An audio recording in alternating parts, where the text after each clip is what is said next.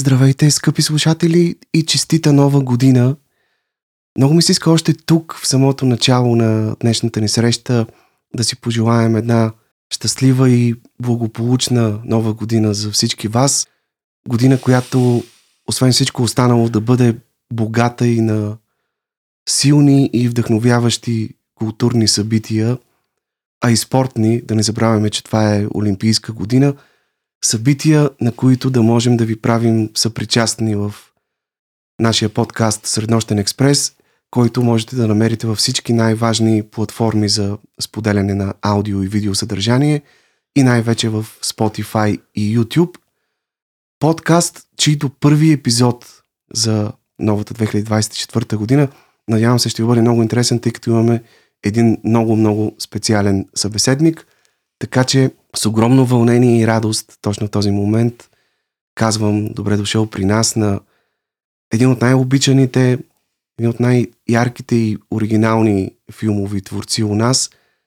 И ако е вярна максимата, че основната мисия на режисьорската професия е да разказва истории, то днес ни гостува един от най-обаятелните, и от най-талантливите и увлекателни разказвачи на истории в българското кино – а именно професор Георги Диогеров, режисьор, сценарист и дългогодишен кинопедагог.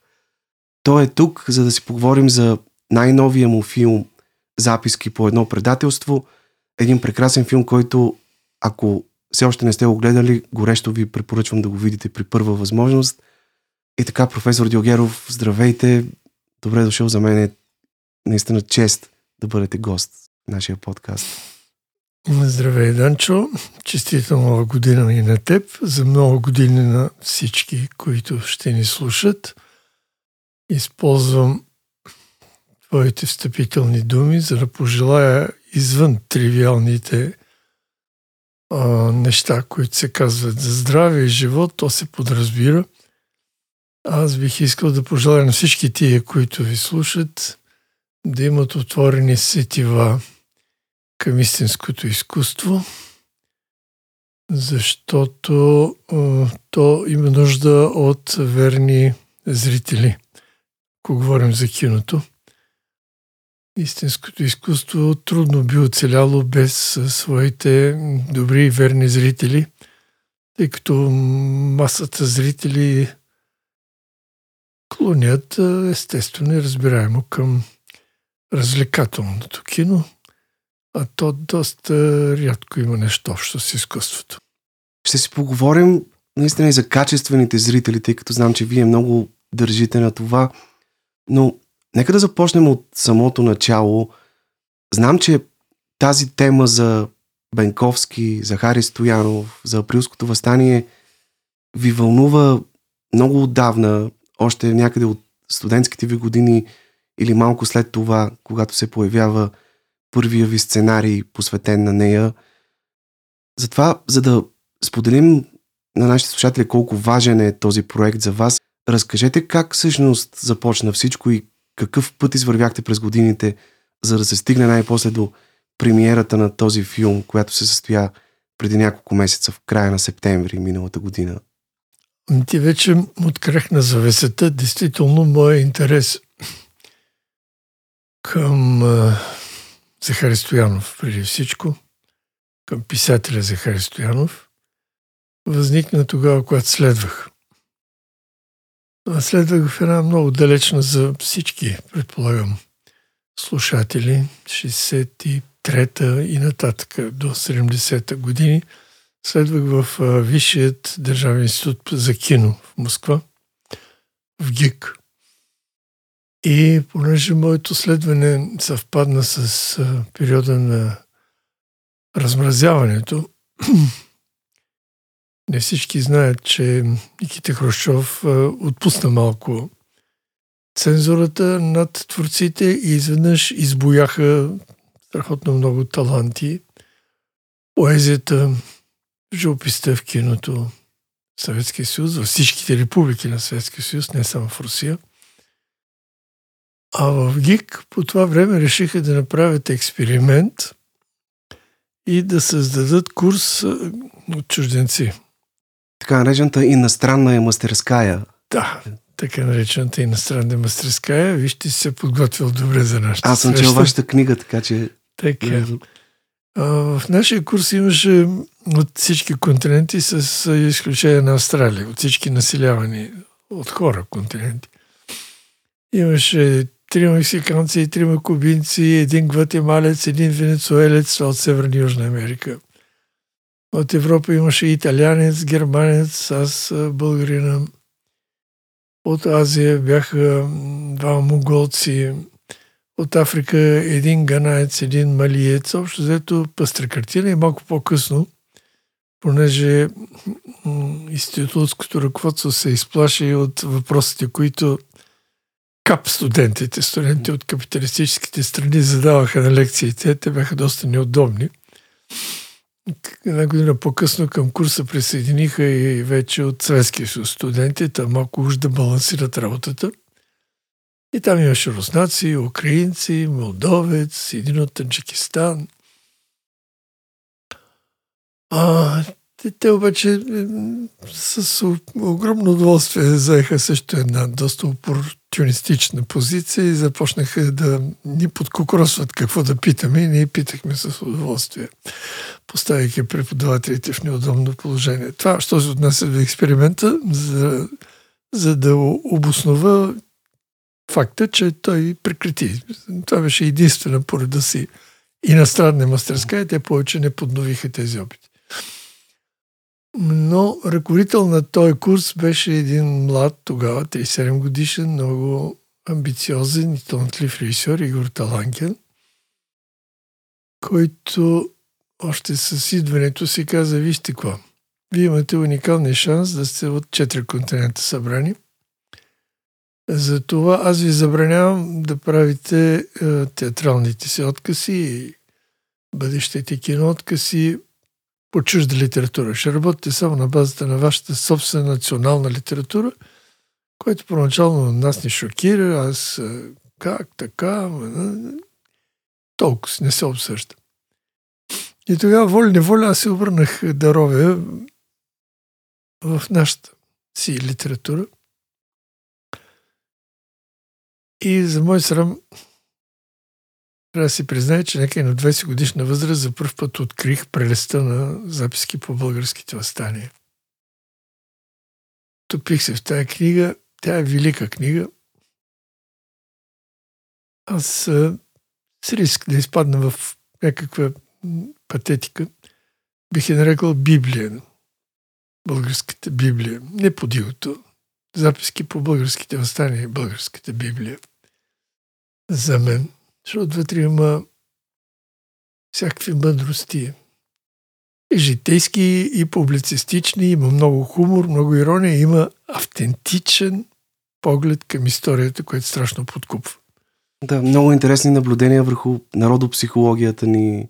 Разбира се. Наистина и страхотно, страхотно чувство за хумор и самоирония, с които да. Захари Стоянов описва събитията, да, на които е бил с който тази книга почва, той е великолепен. Защо ми на мен да разкажа за някой поборник или за предател, ако не мога да се надсмея и над един и на другия.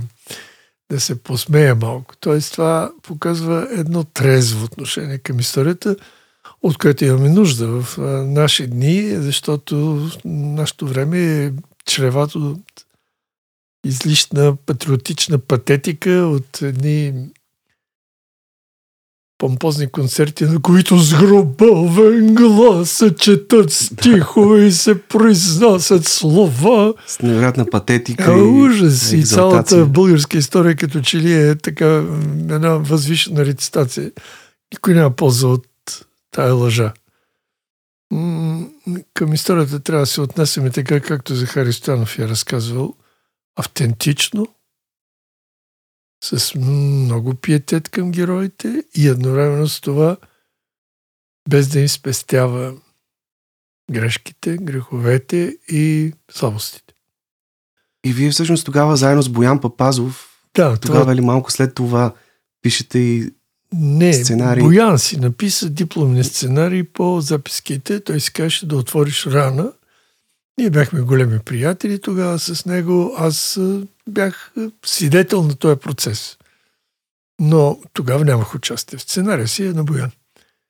По-късно вече, когато се прибрах в България и бях направил два филма, изведнъж дойде неочакваното предложение да направим сценария на Боян да го екранизираме. Което беше страхотен подарък за нас. Ние с огромно въодушевение се хванахме с него и тук вече аз се намесих на е, етап режисьорска книга, нали? Избор на актьори, избор на места, винаги сменя сценария, текста, истинския сценарист знае, че неговият текст се наглася към живите изпълнители, към местата. И бяхме готови за снимки, но сега не искам да влизам в кухнята на онова време. Не за това ще говорим. Спряха го филм. Колко, две-три седмици преди началото на снимки, Русичанев ще да играе Бенковски, Филип Трифонов, неговия протагонист Бобиков и още редица забележителни артисти български бяха ангажирани. Но... Всъщност тогава са ви казали, че тъй като телевизията ще прави сериал по записките, не може да има двама Бенковски. Не, това не ми го казаха официално. Това беше някаква така подмолна теза, че не може да съществуват двама Бенковски. Нали? Това, е това беше 100 годишнината от Априлското възстание. Тей, тей. Се... А, спряха го по много по политически причини. И Тогава всъщност... имаше... Добре, поне си говорим откровено. Да. Значи имаше 100 години от априлското възстание 75-та, 6-та и а, 75-та пък имаше 50 години от а, атентата в църквата Света неделя. И телевизията и кинематография се надпревараха кой да направи филма посветен на тия дати, защото това носеше облаги за всички, за ръководители и за творци. А, аз разбира се, сега тук веднага бързам да кажа, че не заради облагите съм се хванал за филма. Но тогава се спазариха ръководителите на кинематографията и на телевизията, че телевизията ще направи по записките, а пък кинематографията ще направи за атентата. И затова нас не жертваха. Нашия филм го спряха. И всъщност това, това беше причината. Сценарият да отвориш рана се превръща в пиеса, да, Боян написа пиеса, която тогава която Пантелеев, Пантелеев, Панто, Пантелеев направи в Театър София. И... Но много бързо е била спряна.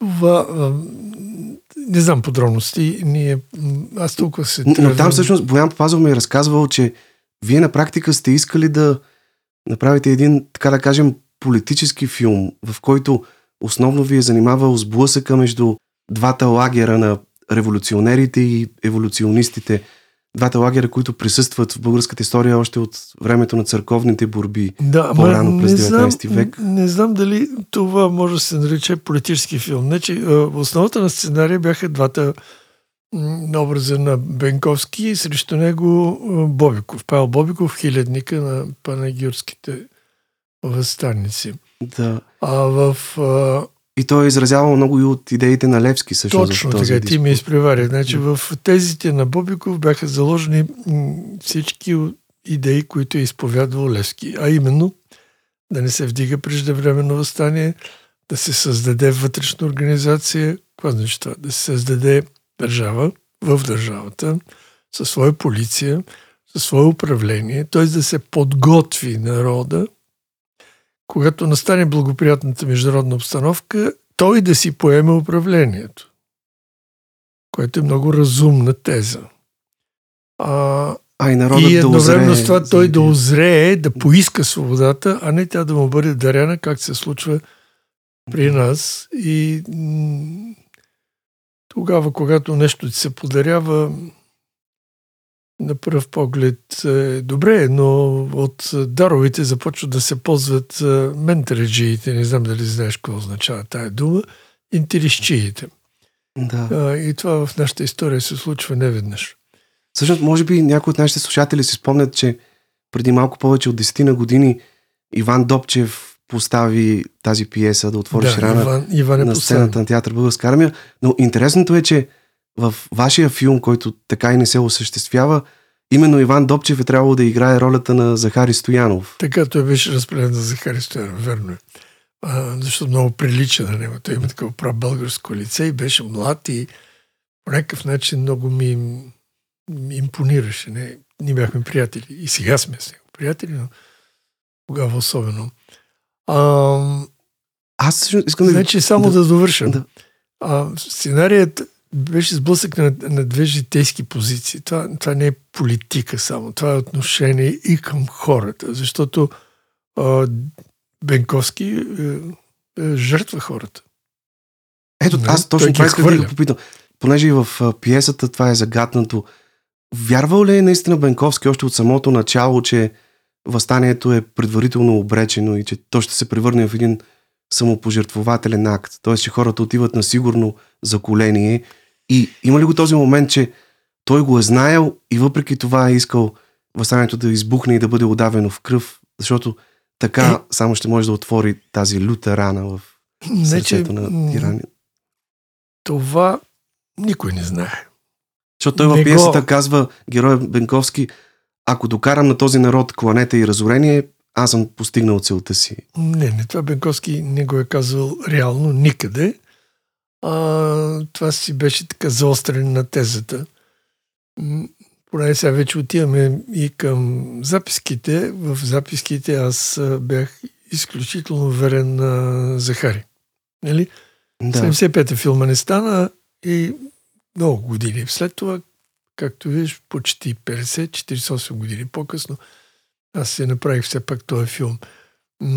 Но в записките аз се прекланяйки се пред Захари, без да бъде раболепно прекланяне, но следвах духа на неговата книга и фактологията, автентичността, такава каквато може да бъде сгъстена в е, един киноразказ.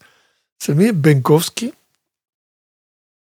е съзнавал, че а, създава лъжливи иллюзии, говорейки за това, че като избухне възстанието, ще дойдат казаците през Дунава, от Сърбия юнаците ще се притикат на помощ. Е, това е първата сцена на филма започва, когато се появява Бенковски. И че турците готвят всеобщо клане на българите Това, следващата това, в мой, това в мой филм никъде не се казва. А, това е било употребявано също, но за мен е по-важно друго в а, драмата на Бенковски. Защото а, м- пак използвам твоя въпрос, дали политическо отношението към Бенковски. Моето отношение към правенето на филм не е и не е било никога мотивирано от някакви политически съображения. Това на мен се вижда не много. А, много едностранчиво занимание. Как да го наречем? Едностранчиво. А, аз се интересувам от човека.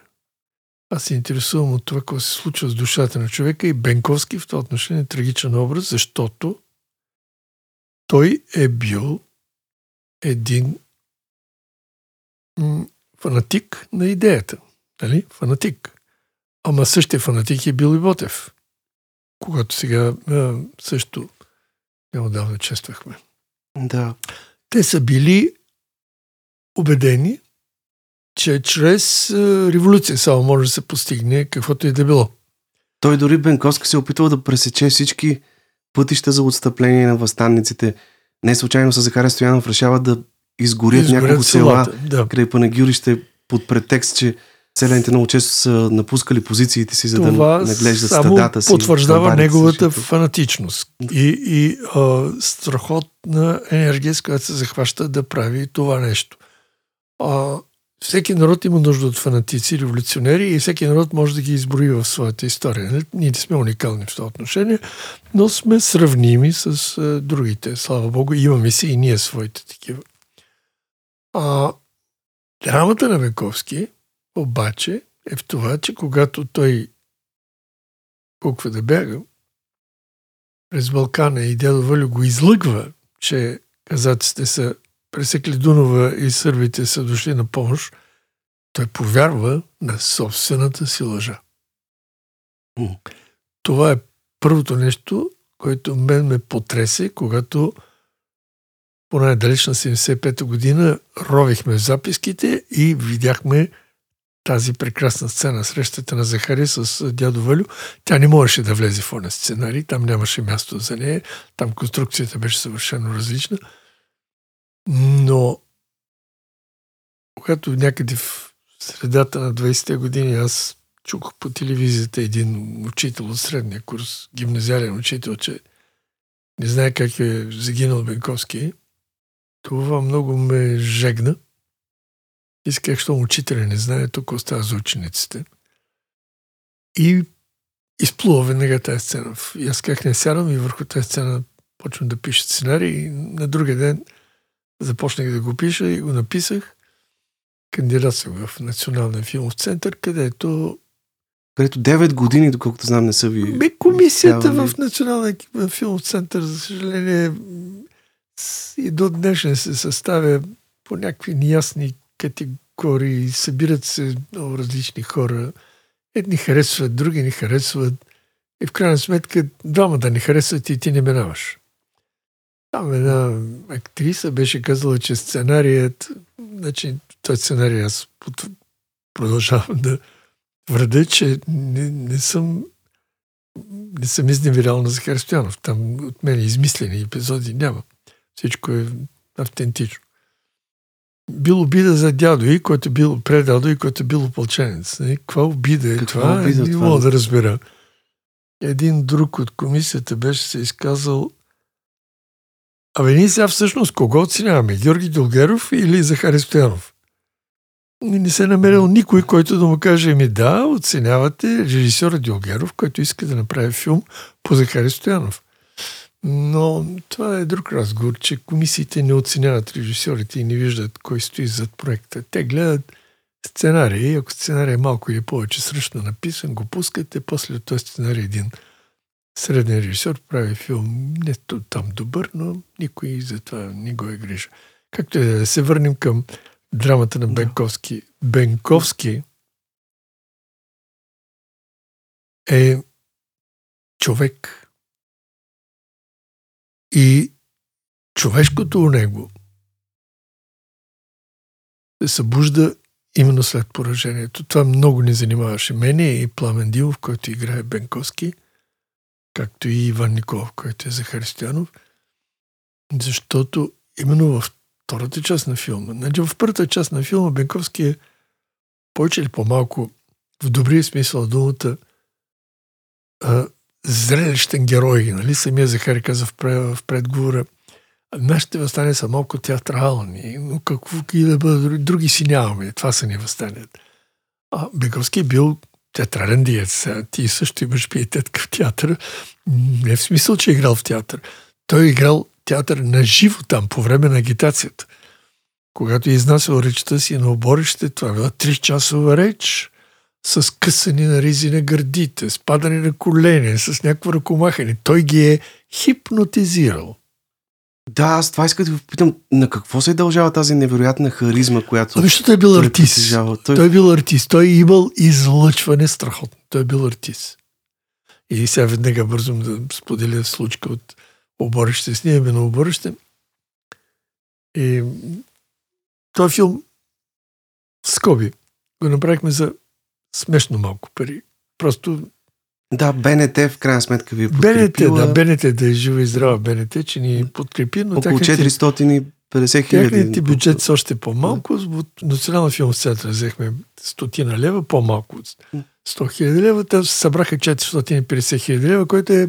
За исторически филм е... Не то за, за съвременен филм е недостатъчно. Един съвременен бюджет. филм сега в момента е около 1 милион. А ние правим исторически филм с костюми, с епоха за 450. Но, но, сега слушай, какво нещо все пак е българина. Аз в този филм за сетен път си повярвах в сънародниците. Хората, които дойдоха да работят в този филм, от екипа, който беше около мен, до хората, които участваха в масовката, дойдоха заради каосата, а не за парите. Тия, които искаха да получат от екипа големите пари, те се отказаха. Останаха тия, които казаха, ще работим и за тези пари. Това е тема, която ни интересува. Масовката, това са едни хора от а, Сдружение Хайдути в Пловдив, от клуб Традиция, за които това нещо значи Хора, които организират различни исторически възстановки. Да, те организират възстановки. Сега отделно, отделен въпрос е как ги осъществяват, но самия факт, че те имат интерес към костюмите, към оръжието. Тяхните костюми са безумно автентични. Костюма на Бенковски ни гуши един от членовете на Сдружение Хайдути в Пловдив, Иван Гърбаче му е прякора. И то Той, от истински шаяк. От истински е шаяк униформата на, на ръка. На ръка. Това, че е на ръка, ще въобще нямаше как да се пролича на екрана. Той каза, не, аз не мога иначе. Тогава се вели ушите на ръка и не, на ръка три костюма, защото има и дубъл костюми за епизодите, в които той бяга и се цапа в кълти. А, значи... Вие тръгнахте да разказвате за оборище. Сега ще, да, ще стигна до там. Да. Тези всичките хора, ентусиасти, дойдоха на оборище. За смешно малко пари, но си дойдоха с костюмите, с въоръжението и благодарение на това ние заснехме тази сцена. Ние ако бяхме решили само да платим найем за оръжие и за костюми на тази сцена, и ще отиде целият бюджет.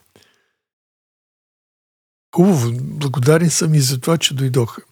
Сега почваме да снимаме. Плавен Димов, който според мен блестящо се справи с тази роля. Аз много го обичам този актьор, както и други Иван Николов, но за тях може би ще говорим отделно, ако ме попиташ. Да, да, разбира се. Но Пламен почва да си произнася речета там пред тях. Свършва първия дубъл. Идва при мен и вика, професоре, ама тие ми вярват, бе.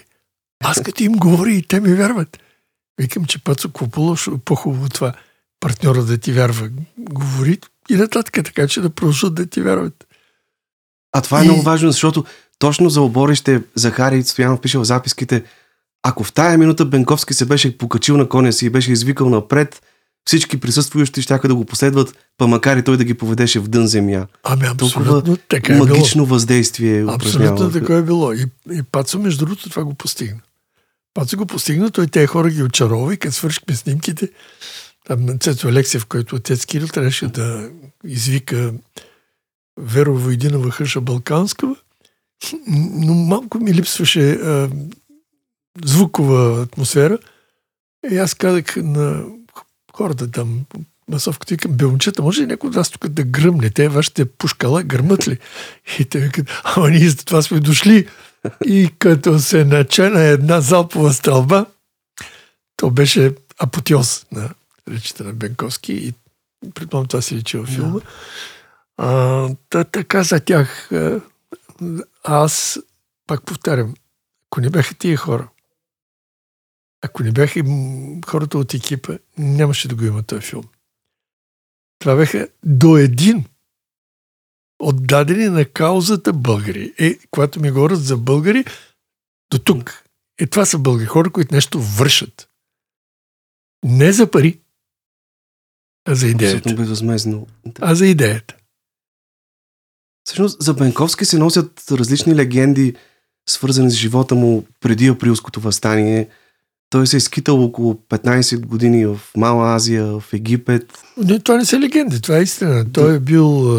Занимава се с търговия. Бил е търговец, абаджия, карабаджи или абаджи, т.е. препродавал е шайка, който са произвеждали в Копривщица, заедно с още един свой съобщник и са се провалили, проиграли са се. Третият им ортак ги е излагал и изчезнал с парите.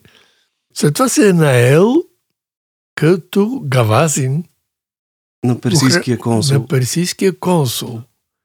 И всичките тези мурафети, как да се държи, как да се облича, така че да произвежда впечатление, според мен, а, сега не е недоказуемо, но според мен той ги е прихванал от персийския консул, когато е съпровождал по време на аудиенции, по време на, на и, публични изяви на този персийски консул. А, там нещо след това е имало, тук историята малко мълчи, имало една афера с една богата арменка. Любовна авантюра. В любовна авантюра, за която са го подгонили от оная част на Османската империя. И той е избягал да се е прехвърлил в Румъния.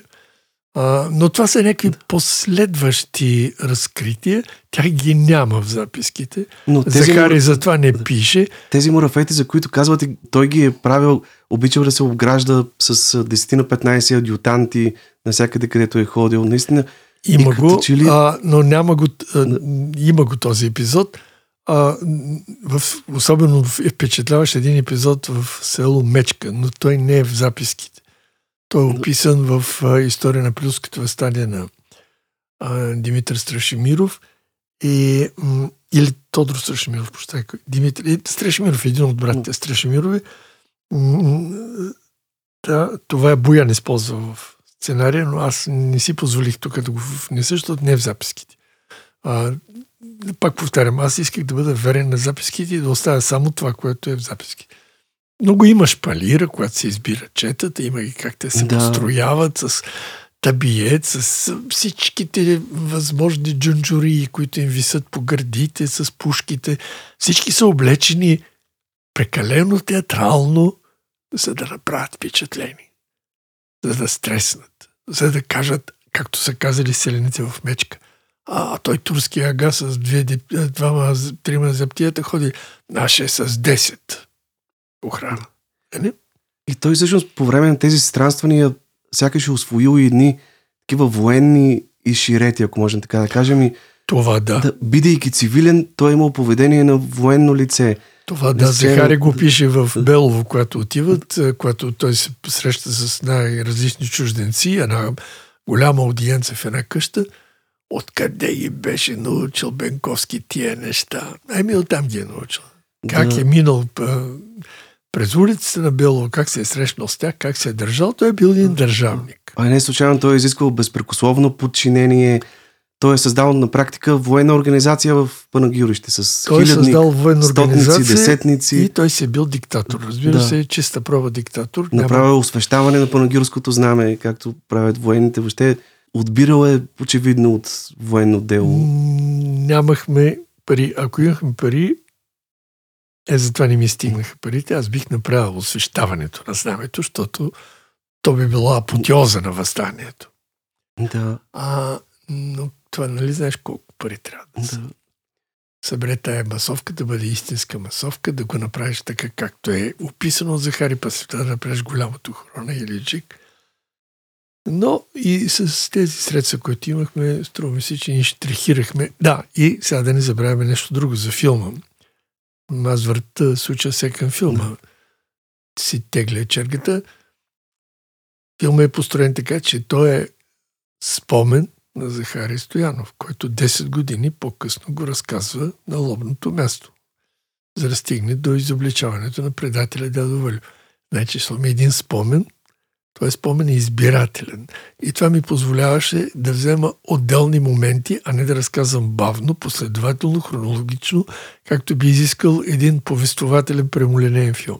Да, всъщност филмът е изграден на мозаичен принцип с едно непрекъснато прескачане напред и назад във времето. Това е спомена. От 86-та година, когато Захари Стоянов се среща с дядо Вълю в вече свободна България и 10 години по-рано Да. по време на Прилското възстание и неговия погром. И, и тези епизоди, конкретно от спомена, те са пречупени пред светлосещането на Захари. Т.е. Захари така ги е видял. Те може и да не са се случили точно така. Той така ги е видял, така ги е описал и ние така ги Те показваме. са от неговата гледна точка. Те са от неговата гледна Субективна точка. камера през неговия поглед. Да, не е, да, може и субективна карма да се нарече, но това е така по, по-тясно понятие. Да. По гледната точка е по-доброто понятие, защото гледната точка включва в себе си и това, което виждаш, и това как го виждаш. Аз ще ви попитам след малко за Захари по-конкретно, но ми се иска да довършим така темата за Бенковски. Много интересно е това, че през цялото време той е криел истинското си име и родното си място. Някак като че ли не е искал, така да се каже, да повтори грешката на Христос и да се върне в родната си копривщица, тъй като е знаел, че никой не е пророк в своето място и че там е можело хората да кажат а, това ли е Гаврил, сина на нашия Груил Хлътев? Той ли се прави на апостол? Ние го познаваме много добре и всъщност магията тогава би се развалила. Той е искал винаги да има нещо мистериозно, нещо загадъчно в Така, Така, в, такава е легендата. Така, това беше и заложено в сценария, който Боян написа, да отвориш рана. А, истината е, че той си отишъл до Купривчеца. Бил е в началото на своите обиколки. Направил е там комитет.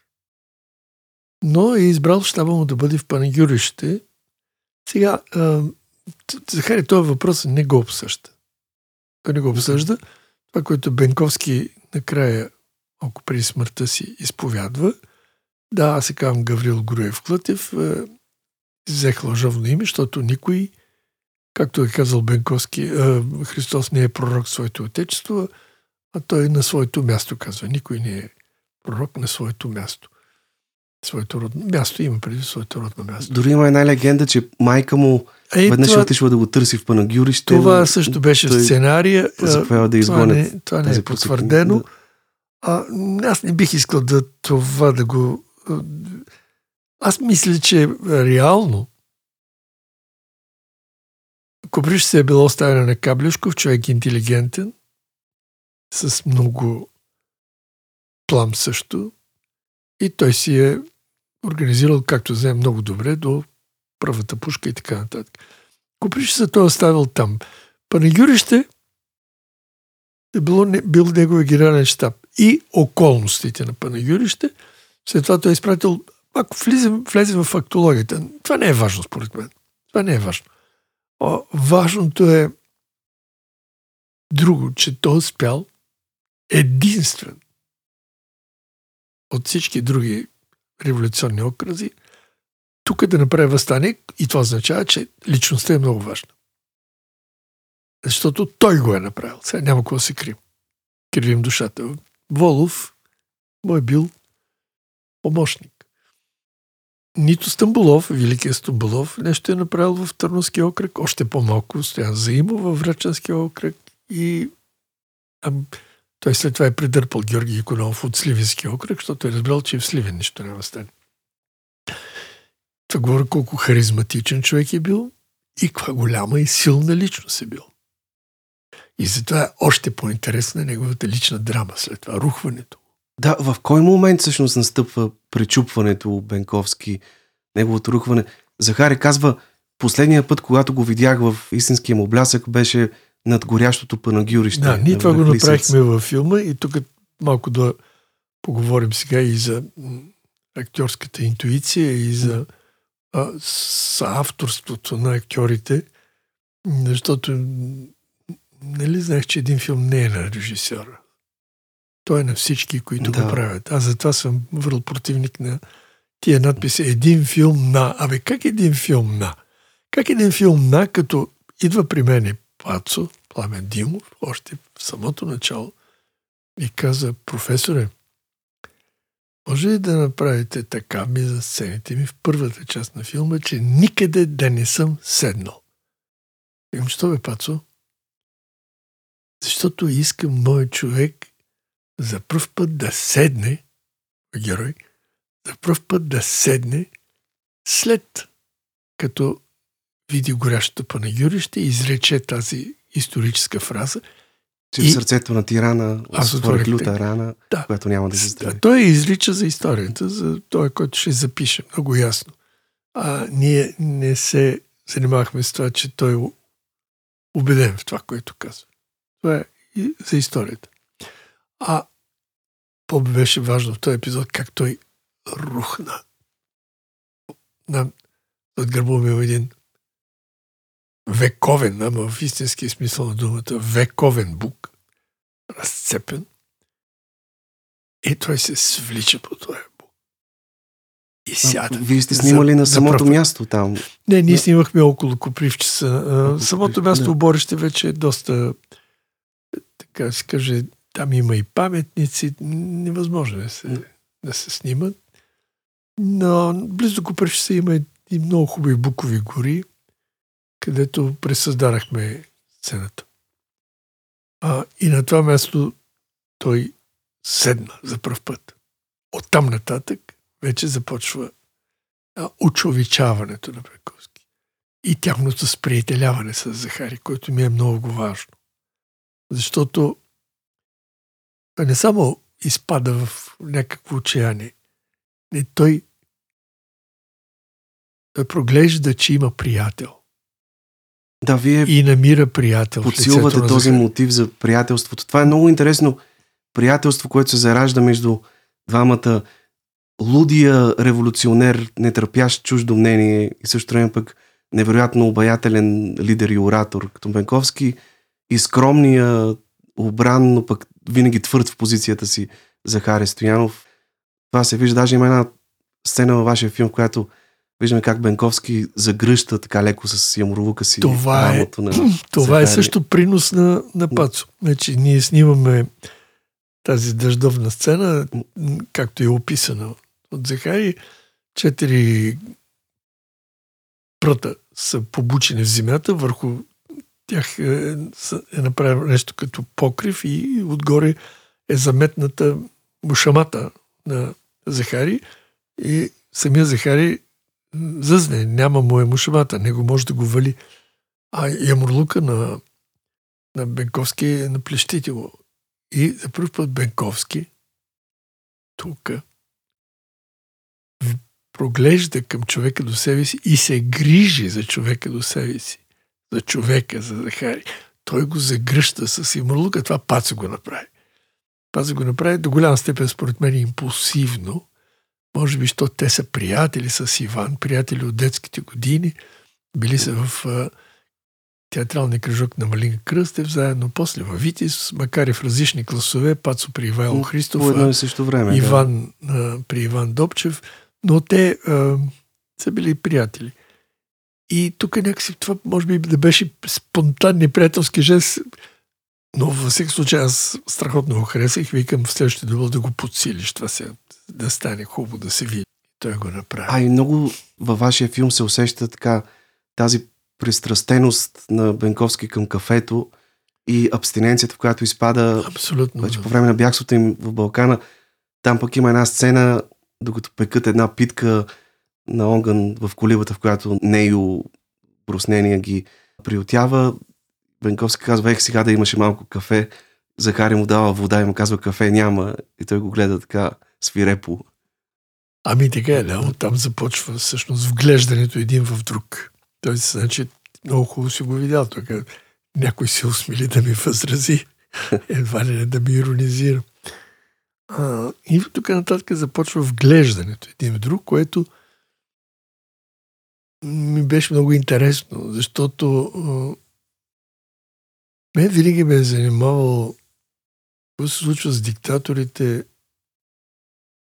когато осъзнаят своята загуба. Това е много тънък психологически момент. И мисля, че във филма до голяма степен раз... така набелязахме с помощта на пламен.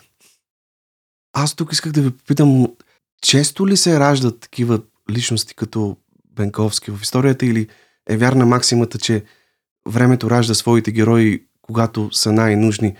Захари на едно място в записките пише, че ако Бенковски се беше явил две години преди това или по-после в 10 България, да, щеше, нямаше да бъде този апостол, щеше да бъде прост копривщински карабаджия. Мина той а, и, и Иван Хаджийски го пише това, една друга книга, която още в студентските години аз открих а, бити душевност на нашия народ, че ако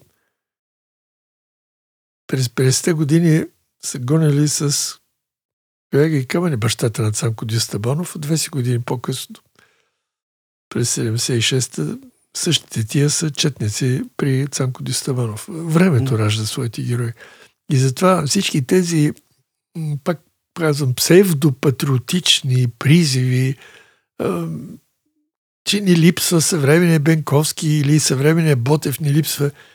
Това време, което живеем, е много различно от времето на 19 век. Откъде на къде да искаме сега такива да бъдат героите? Ами други трябва да бъдат. Каквото, каквито времето ги създава и истинското призвание на нашия го брата е тях да открие. Да ги види сега в нашето време. Говорихме за Бенковски, А от какво се ръководихте при изграждането образа на Захари Стоянов? Тъй като във вашия филм виждаме един човек много различен от, може би така, утвърдената представа за полуграмотното овчарче. Всъщност, по-скоро при вас се усеща еволюцията в неговото развитие от медвенския овчар, който някак неусетно през годините започва да се самообразова, както самия той разказва, преписвайки латинските букви от табелките по хотелите и консулствата в Русчук, изчита почти цялата библиотека на читалище Зора, по-късно вече като апостол си води записки по възстанието на терен, така да се каже. Тоест още тогава той е започнал да описва събитията, на които е очевидец. Които, за съжаление, губи като да, се те дави в реката. потъват в река Костиня, обаче той успява да ги възпроизведе по-късно, което показва каква памет има. И вече в 86-та година, когато го виждаме във филма, той е извършил заедно със свои братя съратници съединението, вече е депутат, а една година по-късно става и председател на Народното събрание. Някакси го виждаме точно в този негов период, като един самоизградил се интелектуалец. Ами много се радвам на тази ти оценка, защото точно това търсих. Мене винаги ми е дразнило, че за Захари Станев се говори като за медвенското овчарче. Значи, това е пак една фалшива митологема. Не може е, медвенското овчарче полуграмотно, над което ушки са се насмивали всички, да извърши съединението, да издава вестник борба, и това по същото време да пише тези гениални книги. Ама това е един човек с природен интелект. Това е бил много природно интелигентен човек, как сме, грубо сме свикнали да се изразяваме. Той може да не е завършил университети и да не се е учил в Европата, което потвърждава при първа среща с Бенковски, но той е имал дарба. И тази дарба трябваше да си личи в актьора. Актьора трябва да я носи. За мен много по-лесно беше, и понеже аз заварих Иван с а, дългите коси, да го оставя малко с тези дълги коси в началото, там да, е, да наподобява първоначалната представа за Захари Стоянов, но задачата ми беше да го изведем и да извадим на преден план дълбоката му дарба, интелектуалната му дълбочина на характера. И Иван го постигна. Иван, между другото, също е великолепен актьор. А що се отнася до дългите коси, сигурно ще е любопитно да кажа, че това аз не съм го измислил. А го има в записките. Още един поклон към Захари. Самия Захари, описвайки се в записките, почти нищо не пише за себе си. Как е бил облечен, как е изглеждал. Значи аз трябваше с лупа да ровя вътре, за да намеря, че на нова година 76-та нова година. Той тогава се крие на една гара от... Да, в Харман ли мисля, че там да, на станцията... Да, да, се крие от uh, турската полиция, защото е участник в Старозагорското възстание. И понеже живее като мограх учелник там в някаква постройка, си е пуснал дълги коси. Няма, няма, няма кой да го подстриже. И той, но това той не го описва никъде. Само едно изречение има. На нова година неговият приятел, който го крие, го завел в е, къщата на немеца Албрехт, който там нещо бил, нали, тая железницата, където се крие да. Захари, е австрийска и там немец Албрех е един от служителите.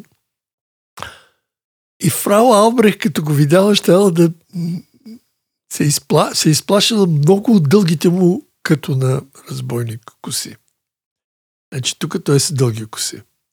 И аз казах, това е хубаво. Да видим сега нататък. Стигам до първите дни след оборище. И не, се сблъскам с едно изречение. Понеже ние се бяхме приготвили да мрем, четиримата апостоли, Извикахме фотограф да ни заснеме и Берберин да ни обръсне. Снимката не е запазена, но това бербене да ни обръсне, ми разби душата. Вика, моля, Боже, и сега трябва да го стрижем тук, да обърнеш с дълги коси, а след това цялото из Балкана, какво става? Много такова, някакси изобразително няма да ми, да ми пасне на образа. Продължавам да чета обаче нататък упорито. Чета трета част, която е най-хубавата от записките. Затворите е просто гениална. Книга да. за народопсихология. И там намирам изречението в един от затворите. Един черкезен ме хвана за дългите коси и започна да ми усуква главата и да ми показва как ще ме коли. Оп! Значи пак е с дълги коси. Той си е остана с дълги коси, а пропо това му е спасило живота. Защото благодарение на ти дълги коси, той се е създал легендата, че е циганчето Джендо. Това е рожденото име за християно. Джендо Джендов. Той, е, а, той се е създал легендата, че е циганчето Джендо, което се е заблудило в Балкана, поне се е изплашило от тези покотевици да се дига там. И благодарение на тая, и упорито отстоявал тая легенда. Упорито. До Плодовски затвор, това, сега, ако има някакъв мой принос в, а, в записките, това е, че аз си позволих да взема размислите на Захари за Пловдивския затвор и да ги сложа в устата му по време на 86-та година, по време на среща с дядо Вър. Защото другото, което мене безкрайно много ме е дразнило в годините, като говорим за българите, значи ме дразна две неща. Дразна ми, като се говори колко изключителна нация са българите. Ма какви най-красиви жени са българките, което нито сме изключителна нация, нито нашите жени са най-красивите. Просто ние сме една нация като другите.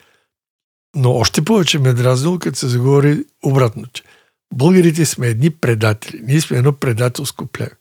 Да, вие това... развенчавате този мит. Ама това не е истина. Насаждана дълбоко в нас представа. Това не е Извин... истина. Аз още през уния години, когато в другия филм се готвиш, спорех с разни историци, народопсихолози, как не, не, не сме предателско племе. Абе, четете третата част, бе. Вижте в затвора в Пловдив какво се е случило. Вижте как от 300 души възстаници, които познават Захари, никой не го издава. Защо? Дайте си отговор. Абе, защото те вече са със свободен дух. Те са се осъзнали като българи. А всички тия предатели по Балкана, които да, са предавали бунтовници, ма те нямат съзнание, че са българи. Те са рая.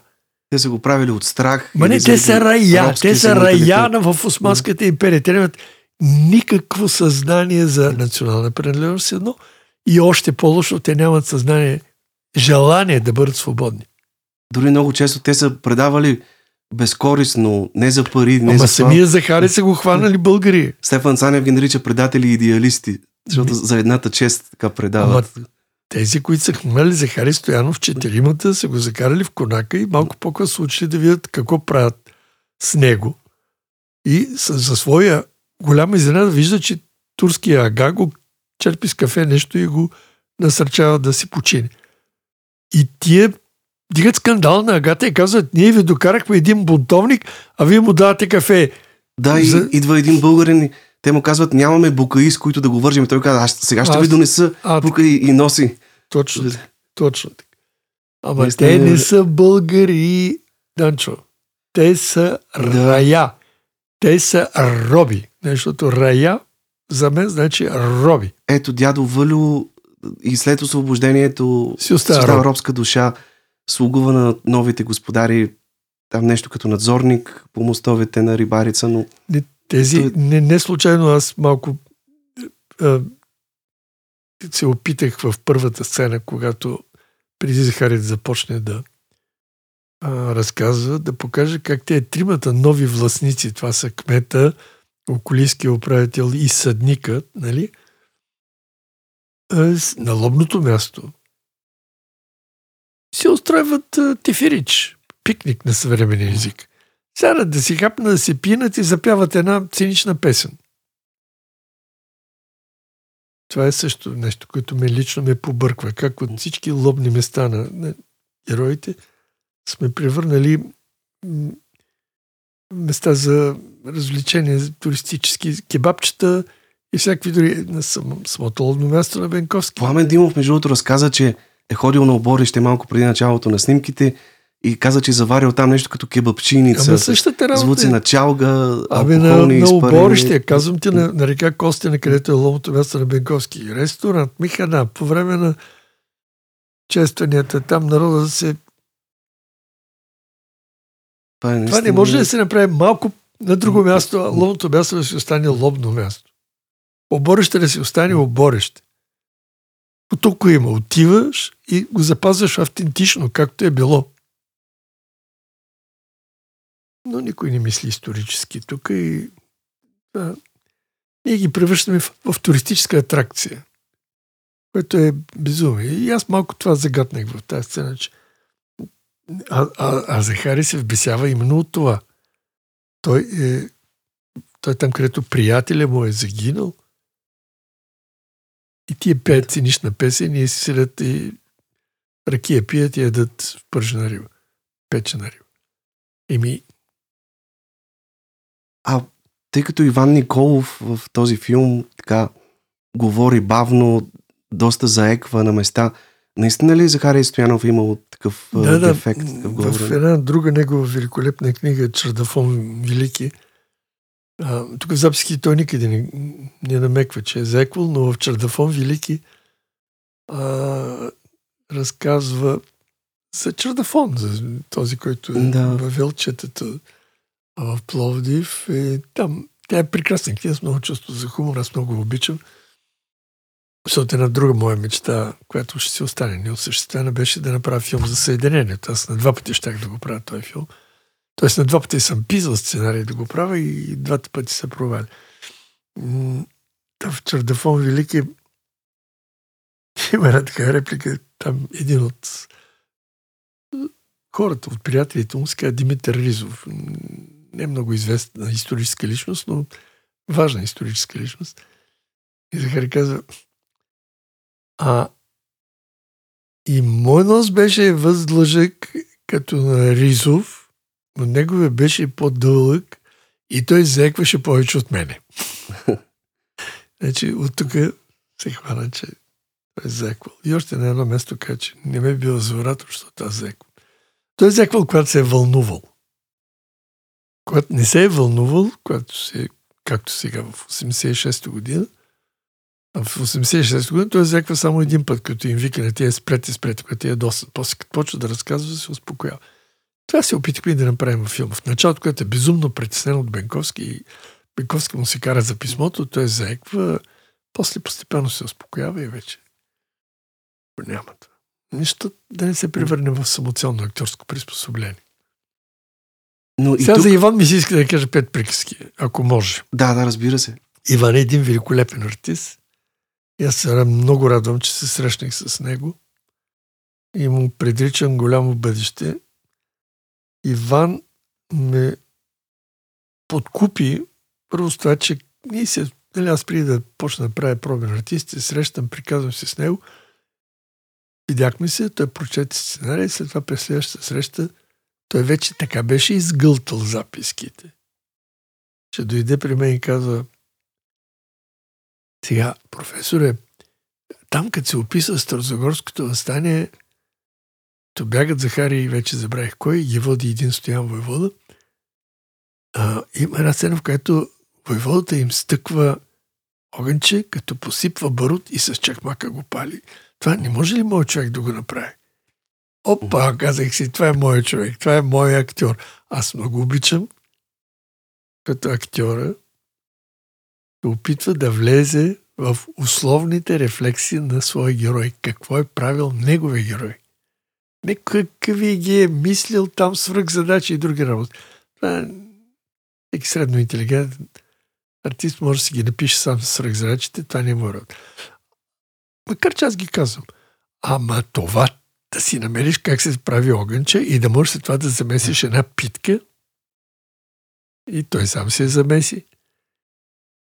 Това е подкупващо. Той но, сега но, ще играе в новия ви филм, колкото знам за горяните. Ако, ако се тръгне да, до реализация, ако се стигне, защото тук да, върват Боже. едни такива съдебни саги заради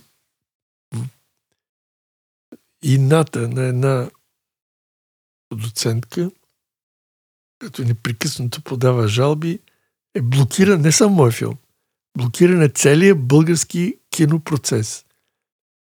27 филма не могат да се произвеждат заради един човек, който подава жалби и има наглостта след това да се показва по телевизията и да пледира, че е права. Да, нещо не прилича. Но както е, дано да мине и последната сега, да. последното заседание. Как, ако се стигне до производство на филма, аз съм готов с места и с актьори. Да, Иван ще играе на много важна роля, както и Пацо. И Пламен Дилов. Аз и двамата ще ги взема, защото си ги харесва много. А, за Ивайло, няма ли кажа пет приказки? За Ивайло, да.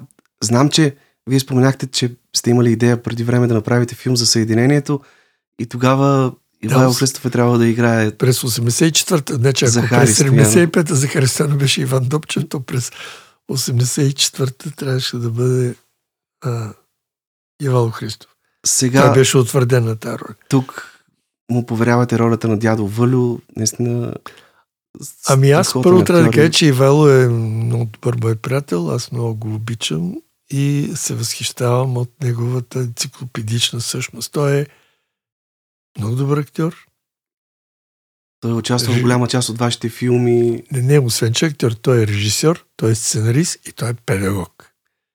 Този, това е така Леонардо, Леонардо да Винчевска фигура.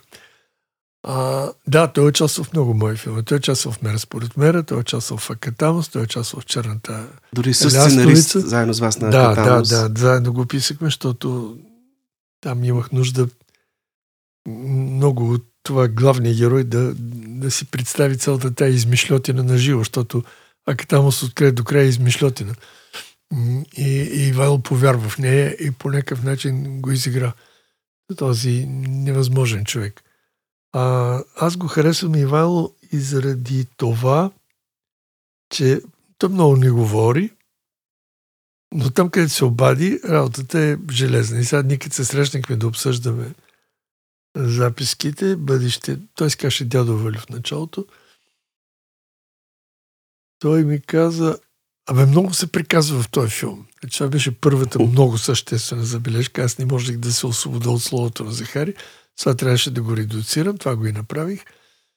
И си така, и... дай да поговорим за финала. Ето това е, аз знам, че за вас е много важно още в началото, когато започвате работа по един филм, да имате финала, да, много да го е знаете. Много е важно. Финала и тогава, е вашия пътеводител. Тогава се роди финала, седейки с него в кафенето на Още при първия ви разговор с него. Първи разговор, да, седим в кафенето на архитектите. И аз му разказвам как е в записките и че викаме и дядо Валю е тичал един час след тях, след това е казал прости ми, прости ми. Вало вика, е това ти е финала. Тази сцена е наистина пократителна, този а, финал. И ние го направихме. Ние го направихме, като тук той много се намеси и, и като актьор, с сцена, както щеше. Той си взе текста, разположи се какво ще каже докато тича, разположи се какво ще каже докато прави забива кръста на, на Бенковски. Той си, е, така, си разпредели репликите. След това, разбира се, ми ги показа. Аз казах, Ивала, ти си знаеш, ти... Виж, идва един момент, в който актьора, като навлезе вътре, а той го направи това вече по време на снимки, като навлезе вътре във филма, неговата интуиция е безумно силна. И аз специално като режисьор се доверявам на интуицията на актьорите и ги оставям. Защото те са по-добри от мен в това отношение. Не веднъж съм разбирал и съм виждал как актьорите интуитивно предлагат блестящи неща. Сега, дали го правят интуитивно или го правят осмислено, но стигат по своя си път до това. Но така е, че те правят едни прекрасни предложения. Такъв е Росичанев, такъв е Ивало Христов. И всъщност си мисля, че тук можем да направим доста така интересни аналогии между този филм и Мера според Мера. От гледна точка на това, че и в двата филма вие умишлено избягвате героизирането на четниците и бунтовниците, а ги показвате като живи хора. И освен това, много сериозно сте работили и тук с езика, с езиковите особености, О, с да, автентичния е говор. Това е много А, важно, да. Знам, че актьорите са положили много сериозни усилия всеки от тях да овладее местното наречие, местния диалект, на който говори. Да, неговият ние, герой. благодарение на моите приятели Иван Добчев и Маргарита Младенова, ние се свързахме с а, един а, голям специалист, диалектолог, той се казва Жобов, Владимир Жобов. И този човек при сърце взе за рачета, той а, пое диалога и го съобрази с диалектните особености на отделните региони. Те с това се занимават. Те имат автентични записи. Значи Захари Станов говори на котленски, дядо говори котленски диалект, а, дядо Вали говори на тетевенски диалект, а Беговски и отец Кирил говорят на коприщенски. Коприщенско, панагюрски, или там, но коприщенски. Това се оказа безкрайно интересно, защото а, променят се ударения, променят се те, особено двойните гласни, ато, ято. Променят се някакви съгласни. Б става Г и така нататък. Човека изключително съвестно свърши тази работа и след това проведе занимания с актьорите. Те се научиха. И сега, понеже говорихме, нека сега се сетих асоциативно, говорихме за хора отдадени на каузата. Ти виждаш, че във филма яздят и Бенковски, и Захари Да, Стоянов, да. и още няколко други. Трябва е да се научат и да яздят. Значи, Само- ние ги записахме на изда в една конна школа в, а, мисля, че във Войнягоци. И когато снимам тая голямата сцена с многото коне, ето те пеят песента Царград Биглика се продава, Изведнъж някакъв човек се появи на терена. Аз много мразя, като ми се появяват зепачи на терена и взех да питам, бе, кой е това? Какви сте? Един мъж и една жена. И Пацо идва при мен и казва, професори, това са нашите инструктори по езда. Те са дошли да ни видят как ще яздим. Аз така се впечатлих, отидах, разбира се, запознах се с тях и разбрах, че тези хора са им давали до голяма степен уроците, също безвъзмезно. Това, което ние сме могли да платим, не е покрило една трета от заниманията им. Те бяха ги обучили да язят е така, заради каузата. И не само това, бяха дошли да видят как ще осъществим тази сцена. И сега поне Иван страхотно си владее тялото, Иван Николов. По време на заниманията си той им показа едно видео как се засилва и се качва на коне, как се скача коза. Той слага си на задницата на коня ръцете и се мята на коня. Аз казвам, о, Иване, това е страхотно впечатляващо. Дай да го направим филм. Е, как във филма? Аз тук го правя без нищо във филма, ще имам тежко въражение. Аз съм проклет човек и го запомних. И сега снимаме тази сцена, казвам на инструктора, бе, дали Иван не може да се качи на коня? Е, да не го язди отзад, ама така просто да, го, да си качи, да го възседне с цялото облекло, което има. Той има ямрлук, върху ямрлука му шама, па чанта, па пушка, па... Сега бе тежка работа. Тук е малко трудно, но Иван е добър. Тия нещо поговори. Иван направи 6 дубла и на 6 дубла скача на коня с всичката тежест на дрехи и въоръжение. Е така си владее тялото. За да каже Е, Наистина той се е впечатляващо. Белово, там началото на епизод. Много е добър. И всички се научиха да яздят и са ги научили да яздят пак хора заради идеята. Това се сетих. Както и с диалект. Език е много важен. Аз не мога да си представя да правиш филм за 19 век и да говорят на съвременен литературен език. Ми, да, вие... От тук почва фалша. Мен ми иска да кажем няколко думи за Цецо Алексиев, ролята на отец Кирил. Много трудна роля беше. Много впечатляваща е тази сцена с литургията на открито, която отец Кирил отслужва да, не, че на ако 11 съм май. си позволил нещо да малко да преинача разказа, това е, че аз обединих два образа. В Отец Кирил образа на Поп Грую и на Отец Кирил ги събрах в едно, т.е. Поп Грую от оборище и Отец Кирил после от бягството. за да се получи една парабола от началото попа, който Веро и Войдинова хъша Балканскава, попа разбойник, нали? Който изповядва по много интересен начин възстаниците. Да. Колко турци смяташ да заколиш? Това, между другото, Ако- самия отец Кирил го е правил. Така че от тук и след това пак към това как той човек проглежда и се връща към истинската вяра и прави този молебен на 11. Той се връща към Бога. Това е много важно. Вероятно е в един дъжд, който се лее из ведро. А, както Този- се е случило наистина. Това се е един случило. ден преди смъртта на Един ден преди смърт. И всъщност знам, че тук чрез отец Кирил, това е една тема, която ви вълнува много за това как нашата духовна интелигенция, религиозната интелигенция по време на Възраждането е докарана до там, че да се занимава с национално-освободителните борби, вместо да се занимава собствено с религия, тъй като Така светска е. интелигенция е нямала възможност да се появи в една враждебна държава. Тези разломи в нашата история, които унищожават почти изцяло интелигенцията ни. няколко Ми да, ти го до- каза. Това, това ме занимава наистина много. Значи. Много ме занимава и този бъдещия филм за горените всъщност е за същото. Как е, се унищожава горените. Кои са? Горените са представители на една интелигентна група хора, както щеше категория, не искам да потребявам социални категории, но интелигенти тази интелигенция, създадена между двете световни войни, която е започнала и, и която е унищожена след това. Периода 44-та, 52 са унищожили всичко.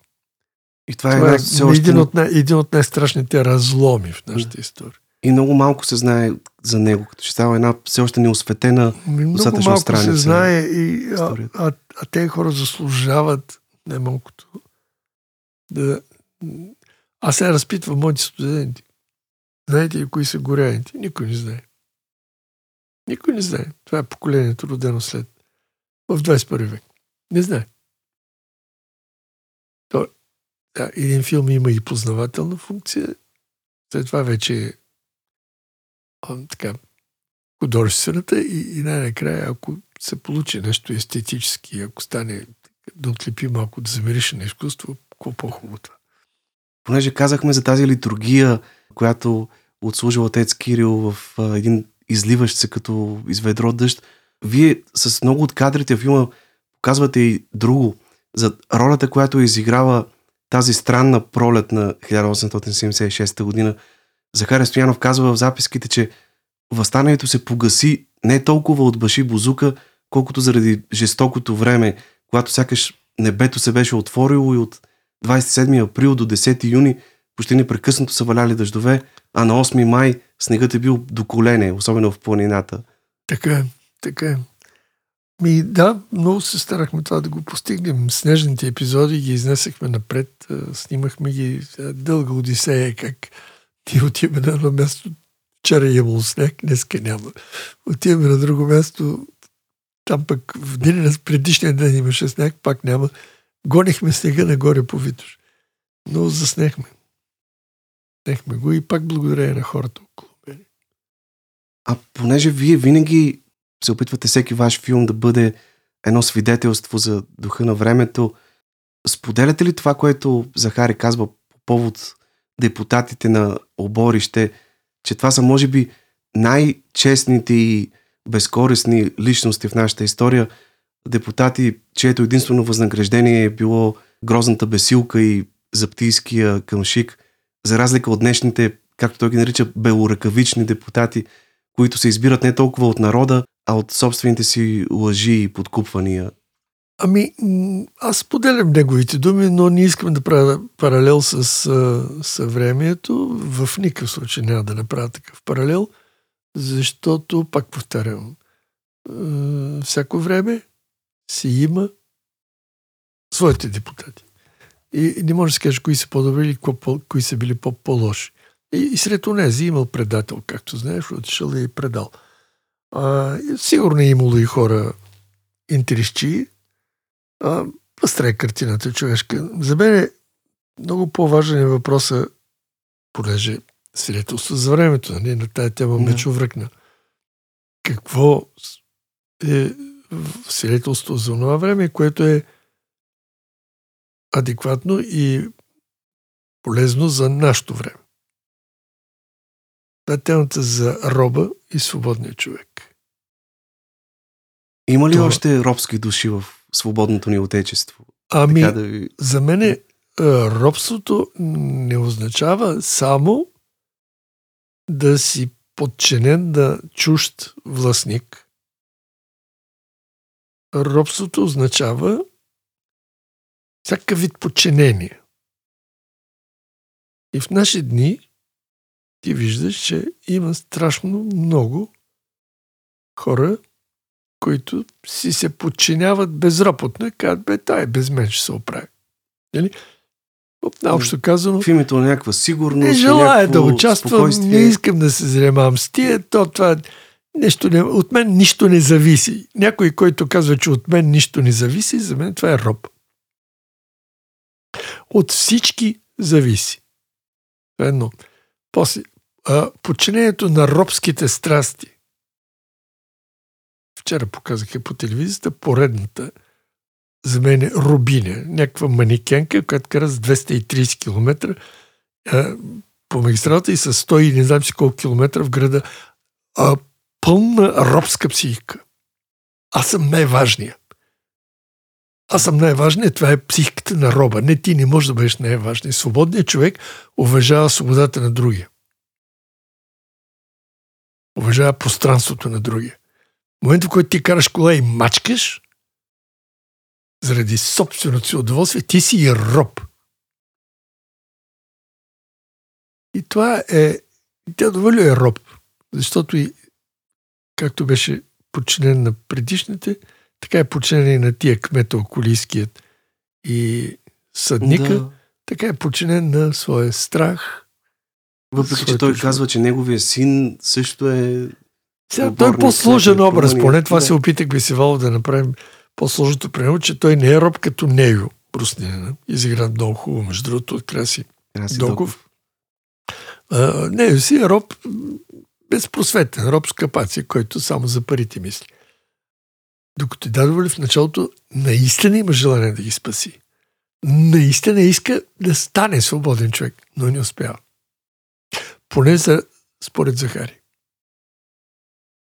Понеже в началото на разговора започнахме с темата за нуждата от качествени зрители и от кино, което да се занимава с истински ценните въпроси.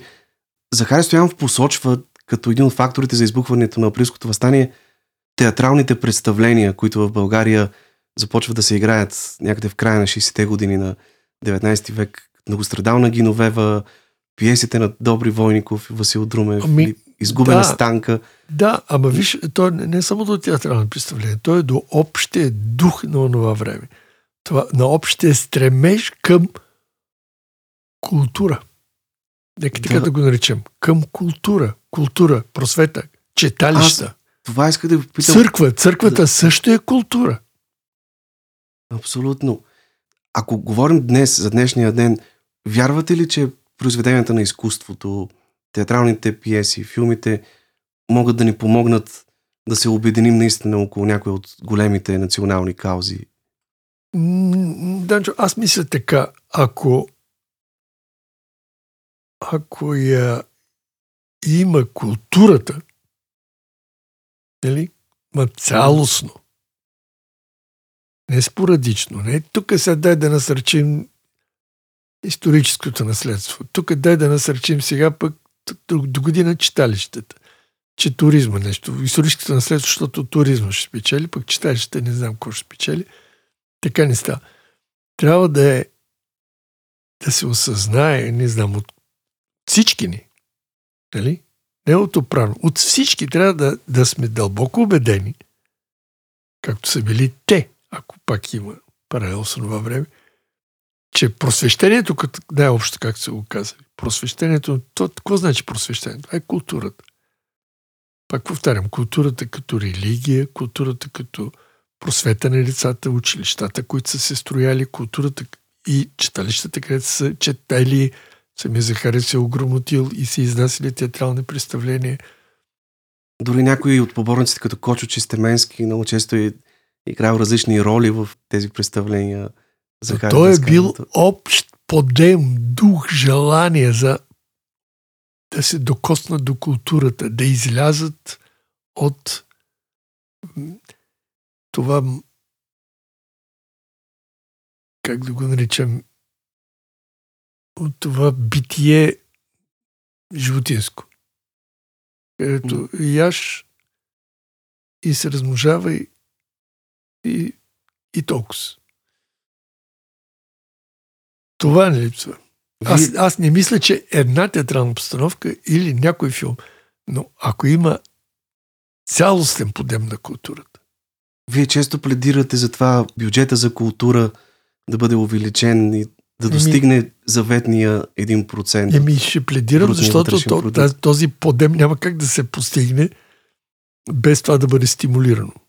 Сега обнадежден ли сте от това, че някои политици така казаха, че в края на миналата година са добавили още пари, се е стигнало до нечувано увеличение на бюджета за култура за Аз тази година. бих искал това да продължи. Разбира се, че съм е, впечатлен. Разбира се, че за първ път от много време в политически дебати започнаха, започнаха да споменават културата, но едновременно с това, като човек патил, парен каша духа, казвам дали това не е просто някакъв е, ход.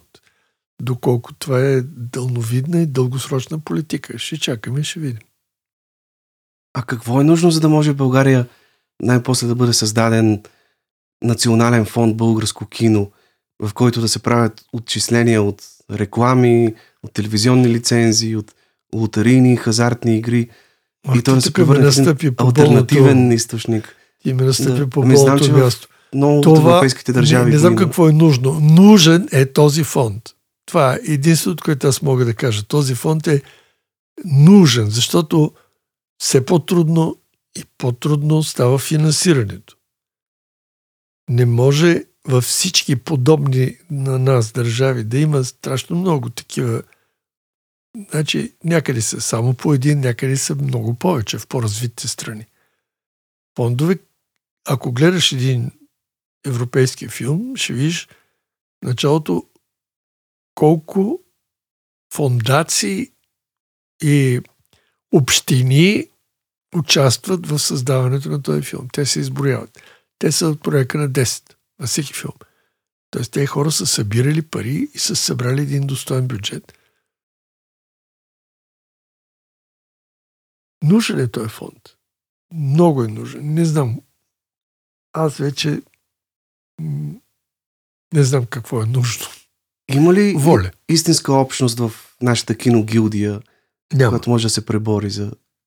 Няма, за съжаление, ние сме разпокъсани и това ми е болката. А, и то е обяснимо. Ето сега... Наделяват личните интереси, парите са малко. Споменахте, че отново е замразена Ама не, сесията. Това е страшно. Тя, тя не отново. Тя години наред е блокиран целият кинопроцес. Трета година. Е, казвам ти отново, 27 филма не могат да бъдат произведени заради в случая вече накрая, в крайна сметка, заради една жена. А вие трябваше, доколкото знам, тази пролет да започнете снимки. Аз бях готов за снимки това лято. Лято. Бях си избрал места, актьори, разписани срокове и просто трябваше да тръгнем. Но не само аз. Пак повтарям, не съм само аз. 27, след които много млади.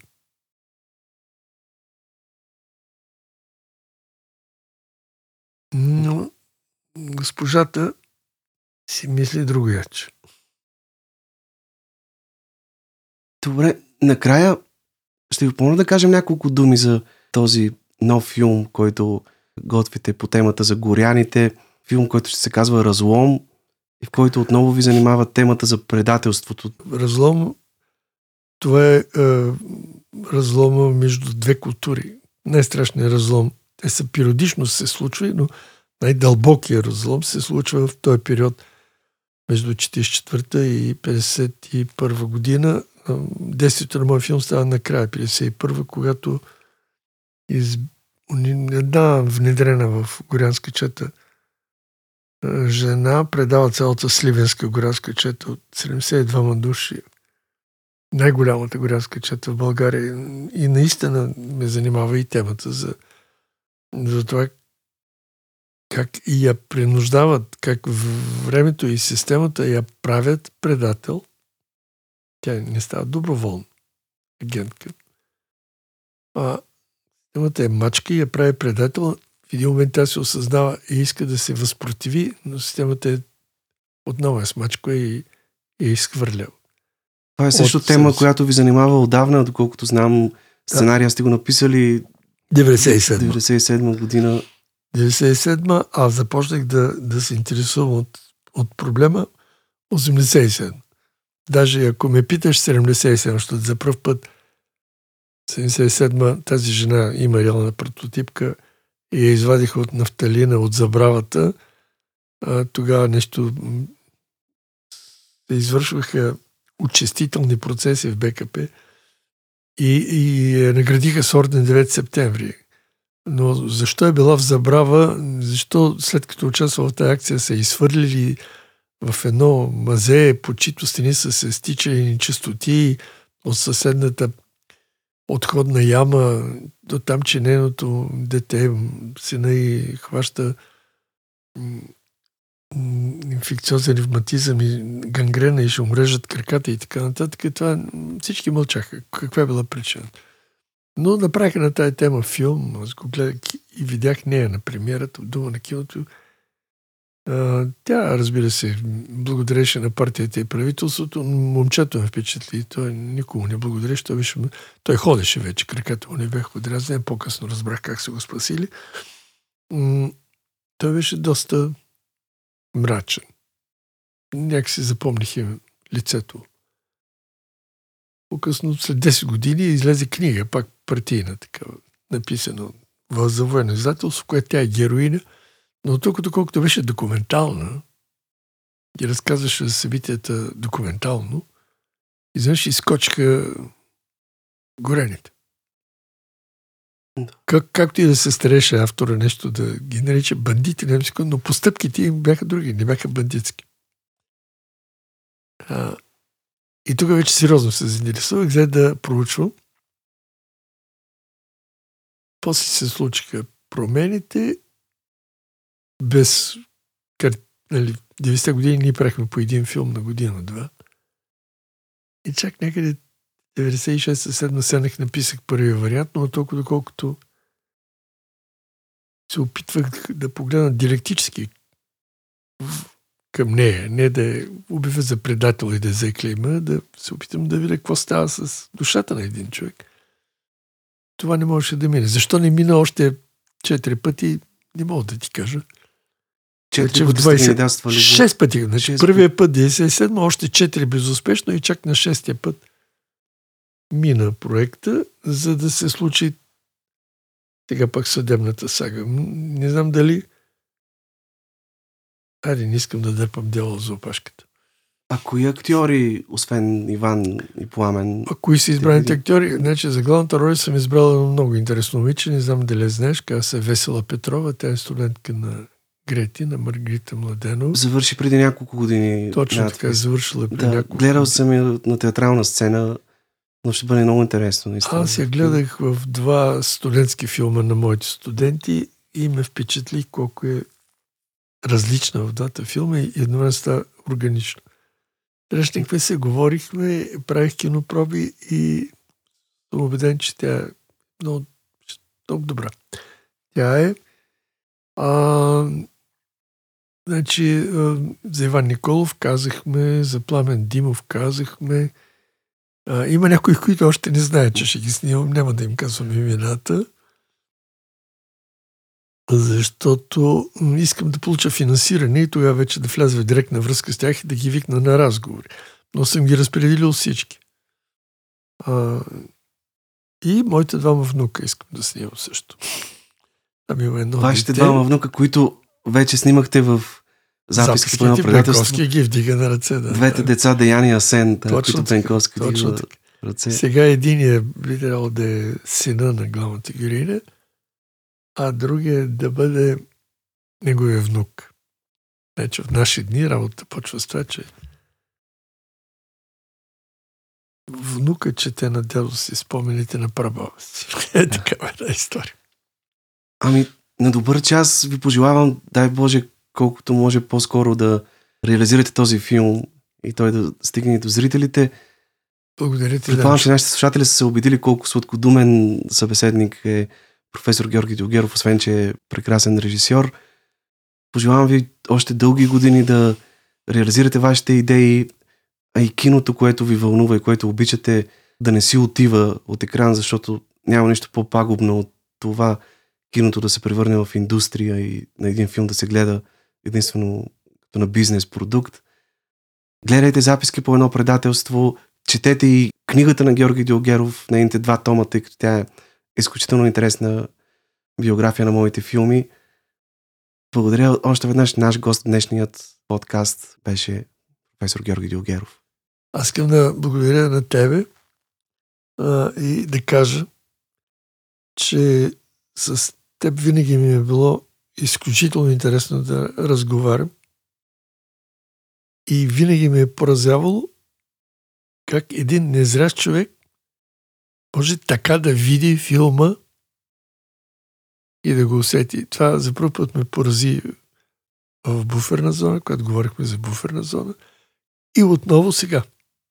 А ти си видял неща, които мнозина зрящи не видяха. Това е едно. А на слушателите искам да благодаря на тия, които са останали до края на подкаста, за търпението да ни слушат. Благодаря ви наистина много. Вашите думи значат изключително много за мен и вашата оценка е изключително важна. Благодаря още веднъж и до нови срещи в подкаста Среднощен експрес.